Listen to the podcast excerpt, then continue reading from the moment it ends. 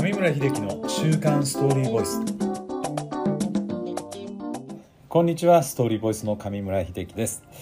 えー、1週間お休みしましたけどもちょっと各週でできる範囲で続けていきたいなと思います。さて今日のテーマですけども映画「ターミナル」に学ぶモチベーションの生かし方ということでヨーロッパの方では大きな戦い戦になっておりますが、まあ、今回はですねトム・ハンクス主演の映画「ターミナル」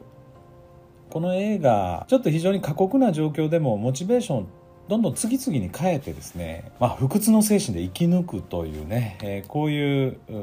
作品になってます。えー、これをちょっと取り上げてで面白おかしくすごく素敵なハッピーエンドのコメディなんですけどもこの作品をまあ紹介をしましてちょっと殺伐としたニュースなんかも見ながらやみかけてるなという人はこの映画でリラックス癒しをしていただけたらなというふうに思って撮ることにしました。と言いますのもねお休みしようかなと思ってたんですけど結構たくさんの方から「えなんでやめちゃうの？聞いてたのに」っていうのをね 本当いただきましてね十数名もうちょっとかな？あのやっぱりやらなあかんなというふうに思ったんですね。まあ、できる範囲で聞いてくださる方がいるならやっぱりやらないかんなと、えー、取り進めていきたいなというふうに思いました。まあ不定期になりますけども火曜日にね撮れたらリリースしていきたいなと思います。今回の作品「ターミナル」なんですけども2004年のアメリカの作品で監督はあのスティーブン・スピルバーグさんですね。脚本はサーシャ・カバシさん。ジェフ・ナサンソンさんというねこの2人が脚本を描いています。で原作はありません。フランスのシャルル・ド・ゴール空港に18年住んでいたというねイラン人の方。これをまヒントに、作られたフィクションです。出演者ですけども主役はビクター・ナボルスキー役をトム・ハンクスさんですね。名優です。アメリア・ウォーレン役のキャサリン・ゼタ・ジョーンズさんです。僕の大好きな女優さんですね。お年がねこれ33歳4歳ぐらいのね、時ですね。一番素敵な頃かなと思います。国境保安局の局長フランク・ディクソン役をスタンリー・トゥッチさん。でレイ・サーマン役をバリー・シャバカ・ヘンリーさん。ジョー・マルロイ役をシャイ・マクブライドさん。エンリケ・クルズ役をディエゴ・ルナさんドロレス・トーレス役をゾーイ・サルダナさん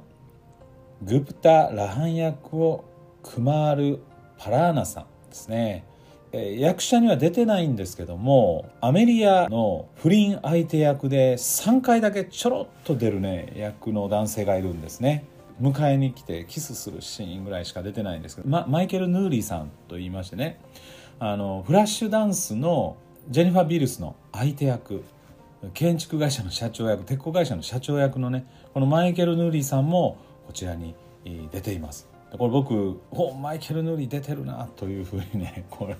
今回あの見て改めてちょっと嬉しかったんですけどもちょい役でちょろちょろっと出てますね。大体これぐらいのメンバーで物語が展開していきます。でこの物語ですけどもニューヨークのあの JFK の空港は撮影ができないということで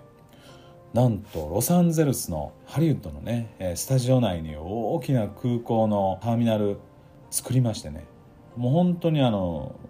すごい費用と期間をかけて作ってそこをベースに、まあ、ロスでの空港内での撮影。で空港を見せる時は JFK 空港だけでのニューヨークでの撮影ということでね、まあ、大掛かりな撮影になったそうです。この作品、えー、ネタバレになります。もしこの作品見られてない方は一度ご覧いただいてからあ私のストーリーボイスを聞いていただくか「いやいいよいいよ」と。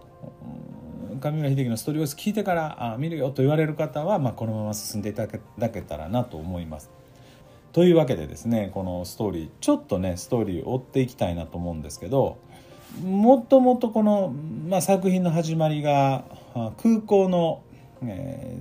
ー、税関のところでシーンとして始まるんですけど入国手続きをしているところに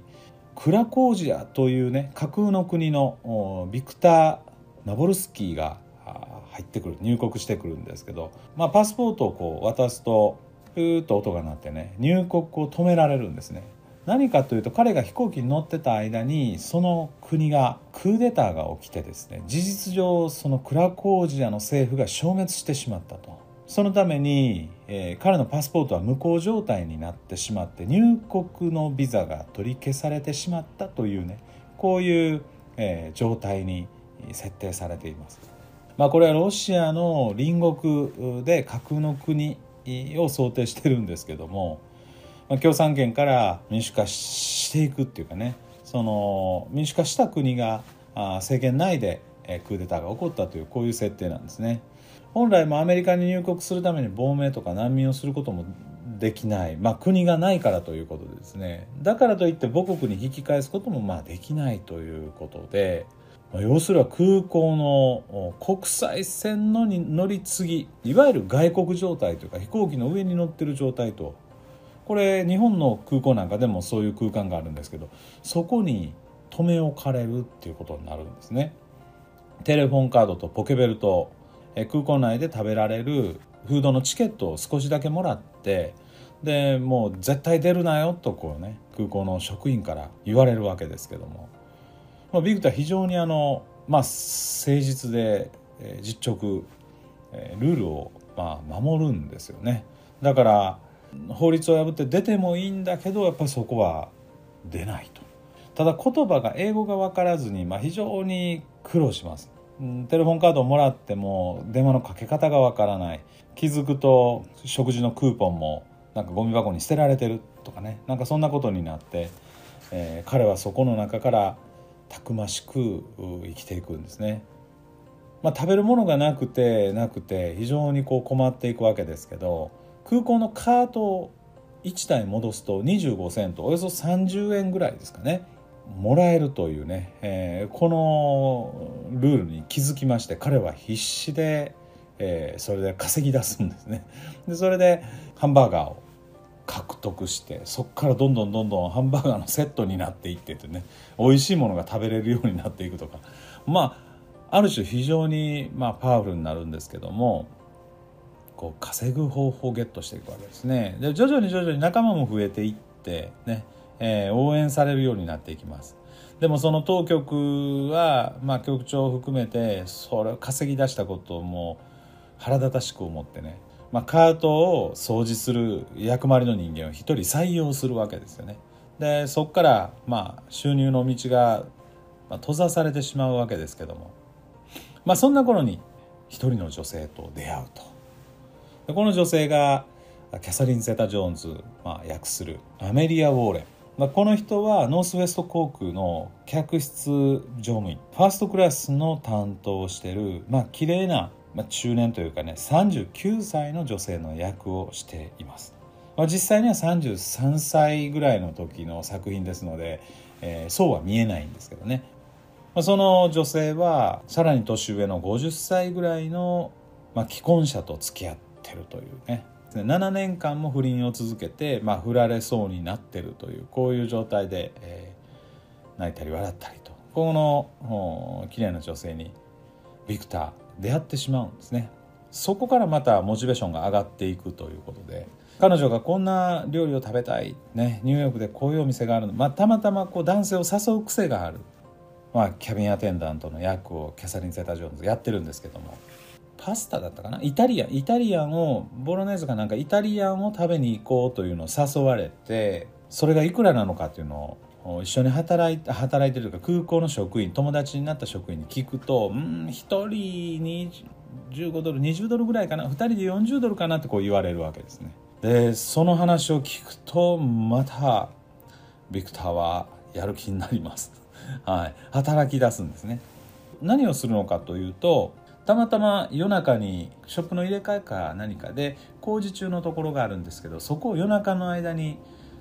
綺麗にパーフェキに仕上げてしまうんですね。どうやらこのビクターは祖国クラコージアでは建築建設の仕事をやっていたみたいで非常にその施工がうまいわけですね。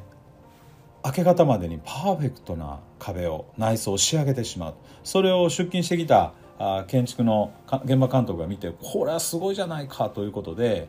お前ちょっと雇うよ。別のチームではなくてうちでやれということで雇ってもらえるんですね。なんとさっきは1台カートを戻して25セントだったのがその時を境に1時間19ドル。高級鳥に変わってしまうんですね。これがすごい、まあ、当時アメリカではおよそ時間給がまあ10ドル弱ぐらいですよね。日本でも今1000円ぐらいですからあのこれ2004年のベースなんで一気に、えー、高くなってしまうわけですねなんと局長も俺より高いじゃないかってね言ってましたこれはアメリア・ウォーレンとデートがしたいからまた頑張れたというのもあるんですけど次帰ってきた時にアメリアとデートするつもりというかね口約束するんですけどアメリアが帰ってきた時に空港、まあ、ゲートから出てきません。というのもこのアメリアを局長が呼びましてビクターがどういうことになってるのかっていうのは全部明かしてしまうんですね。えまあ、ビクターは国からクーデターが起きて今空港の中に足止めされてるということも全部知ってしまいます。でその日本来会うはずのビクターと会えなかったんですけど夜中遅くにビクターの空間に行きましていろんな話をするわけですね。2人とも意気投合ということで次回改めてデートしようということで、えー、仲間が演出してくれたレストランで手作りの飛行機が見えるテラスですね。ここをレストランに無理やりしましてでそこで食事をいただくことになります。2人は意気投合して恋仲になるのかなというふうにも思えるんですがそれ以上進展はしません。その翌日に彼の国クラコージアのその内紛が終わるんですね。で平和になったということでまあ彼は国に帰ることができる。わけですけどもニューヨークに行きたかったのにその父の、えー、一つの夢であった。ニューヨークに来たのがそもそも父の夢を叶えるためにニューヨークに来たわけですけどもそれの夢を叶えようと思ってニューヨークに出ようと思うんですが返そうとされます。どういうことかというとやっと国が平定したというか平和になったんで、えー、1日だけ父親の夢を叶えに57人のジャズの父が夢を見たジャズの人、えー、ジャズのシンガーというかジャズのミュージシャンからサイン入りのカードをもらうということで1人だけ達成できずにいたんですけどもそのジャズのプレイヤーにね自分が代わりにもらってきてやるよと親父と約束を交わしたと。それをしにニューヨークに来たわけですよね。でそれまあキャサリン・ゼータ・ジョーンズもまあ承知してるわけですけどそれをやろうと思ったんですけどもお前をお前の仲間たちをみんな捕まえてやる摘発してやるとこういうふうに脅されてやむなく帰る道を選ぶんですね。父親との約束父の夢を叶えずに出ようとします。ただそれを見ていたセキュリティの人がなんと彼ら仲間にその事実を話すんですね、まあ、犯罪をインド母国で犯したこのグプタにそのことも伝わると彼はそうだったのかとだからビクターは俺たちを捕まえさせないために帰ろうとしたんだということでまあ狂気ではないですけどもその便を遅らせようとして、えー、空港の敷地内に飛行機が入,、まあ、入場してくるというかゲートに着こうとするところに歩いていくわけですね。モップを持って、まあ、当然警察に捕まるわけですけども遅れることが決まりました。これまで全く勇気を、まあ、そういう法律を犯そうとしなかったビクターですがこの時にぐっと心が入れ替わるんですね。よし俺もアメリカまで来てあとちょっとまでグプタが捕まって自国に帰るということを遠巻きに言ってくれた俺も夢を叶えないということでそっから勇気を持って初めて法律を犯すことになるんですけども仲間に助けられて出ていこうとします。すると最後に空港のいわゆるセキュリティの人たちにあここで捕まるかと思うとその一番のボスだった男性が自分のコートを差し出してくれるんですね。いわゆる見逃してくれるということですね。で目的の父親の約束だったホテルのバーに行ってジャズを聴きます。そこには父が、まあ、唯一達成できなかったベニー・ゴルソンというねサックス奏者のこれご本人が登場してらっしゃるんですけどベニー・ゴルソンが出ておりますで彼からサインももらってようやく達成ということでそこからこう空港に向かって家に帰るぞということで、えー、映画終わっていきます。まあ、ここでアメリアとの恋がね、えー、成就するのかなと途中ドキドキするんですけどもマイケル・ヌーリー不倫の彼を選んでしまうんですね。一方でビクターは法律を犯してしまうんでその後どうなったのかは自国に戻るということをま言うんですけどその後どうなったのか強制送還されるのかどうなのかは映画の中では出てないということで。ハッピーエンドかというと、まあ、ハッピーエンドの中でもちょっといろいろとあの賛否分かれるんですけどもただまあここの中のその最後の法を犯してとかそういったところを議論するんではなくてね僕思いますのはね、えー、モチベーションをこの言葉もわからない空港に一人放置されたあまあビクターが生きるためにまずご飯を食べるご飯を食べるために、まあ、25セント稼ぐ方法を思いつきでちょっとお腹を満たされていくと今度素敵な女性と出会って興味を持ち異性に興味を持ちまたモチベーションを上げて食べたいのモチベーションの次は今度女性異性にモチベーション。そうこうしていくとまあ局長からいじめられるわけですよね。それに対する反骨心がまたモチベーションになり恋のキューピッド役もまあするんですけどそれもハンバーガーじゃなくて美味しいものをお前にやるよってね。これまた食べたいがまたまたモチベーションになっていくわけですね。でそうこうしてると仲間から教わるというかアメリアから誘われた料理。これがイタリアンで。いや20ドル20ドルの2人で40ドルかなって言われた時にこの40ドルを稼がないといけないということでまたモチベーション恋がモチベーションになると。すごいですよねこのモチベーションの維持の仕方。今度はそれを悠々とクリアしてくる働くっていうことですよね。自分の得意分野で働いて時給19ドルを稼ぎ出すようになってトイレではヒューゴ・ボスのあの上下スーツをビシッと決めてボルと食事に行かない？ってこうね鏡に向かって言うんですよね。このモチベーションもやっぱり恋というか異性ですよね。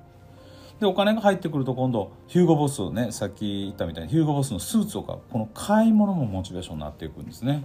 友を守ることもモチベーションになるしということでまあ何よりもアメリカニューヨークに来た父親の夢これを叶えるというねモチベーションも維持してどんどんモチベーションを変えていきながら、まあ、前進していくっていうことが本当素敵だなと思いましてね、まあ、どんな状況に置かれてもまあ、僕らも学ぶところ多いかなと、まあ、今ね、えー、大変な状況をされてる方もいらっしゃるかなと思いますけども。あのこういうふうに、まあ、その場でできることを精一杯してでちょっとしたことでモチベーションになんかスタンプカード1個ずつとかねそんなんでもいいと思うんですけど、まあ、これができるとさらにまた面白くなるんじゃないかなと。まあ、この映画あ名作として挙げられてますけども本当に賛否分かれるんですね。また途中、まあ、法律最後犯しちゃうのかっていう話とか一方でえー、キャサリン・セタ・ジョーンズアメリアとは何何別れちゃうの？アメリアはまた不倫の相手のとこ行っちゃうのとかね。なんかいろんな話があるんですけども僕も改めてこの収録前に見直してえこんな終わり方だったっけ？と。ちょっとねえー、僕違う終わり方を記憶してたんですね。どこで見たのかな？なんか最後ハッピーエンドでアメリアとビクターがなんか2人でイタリアン食べに行ったような終わりだった。ことを実は記憶してたんですけども。人の記憶っていい加減なもんですね。はい、というわけでちょっと1週間飛ばしてね2週間目になりましたけどもストーリーボイス撮ってみました。はい。えー、39回ということでね、えー、サンキュー、まあ、感謝のストーリーボイスということになりましたけども皆様いかがだったでしょうか。お元気に、えー、素敵にお過ごしになられて、え、次回のストーリーボイスでお会いしましょう。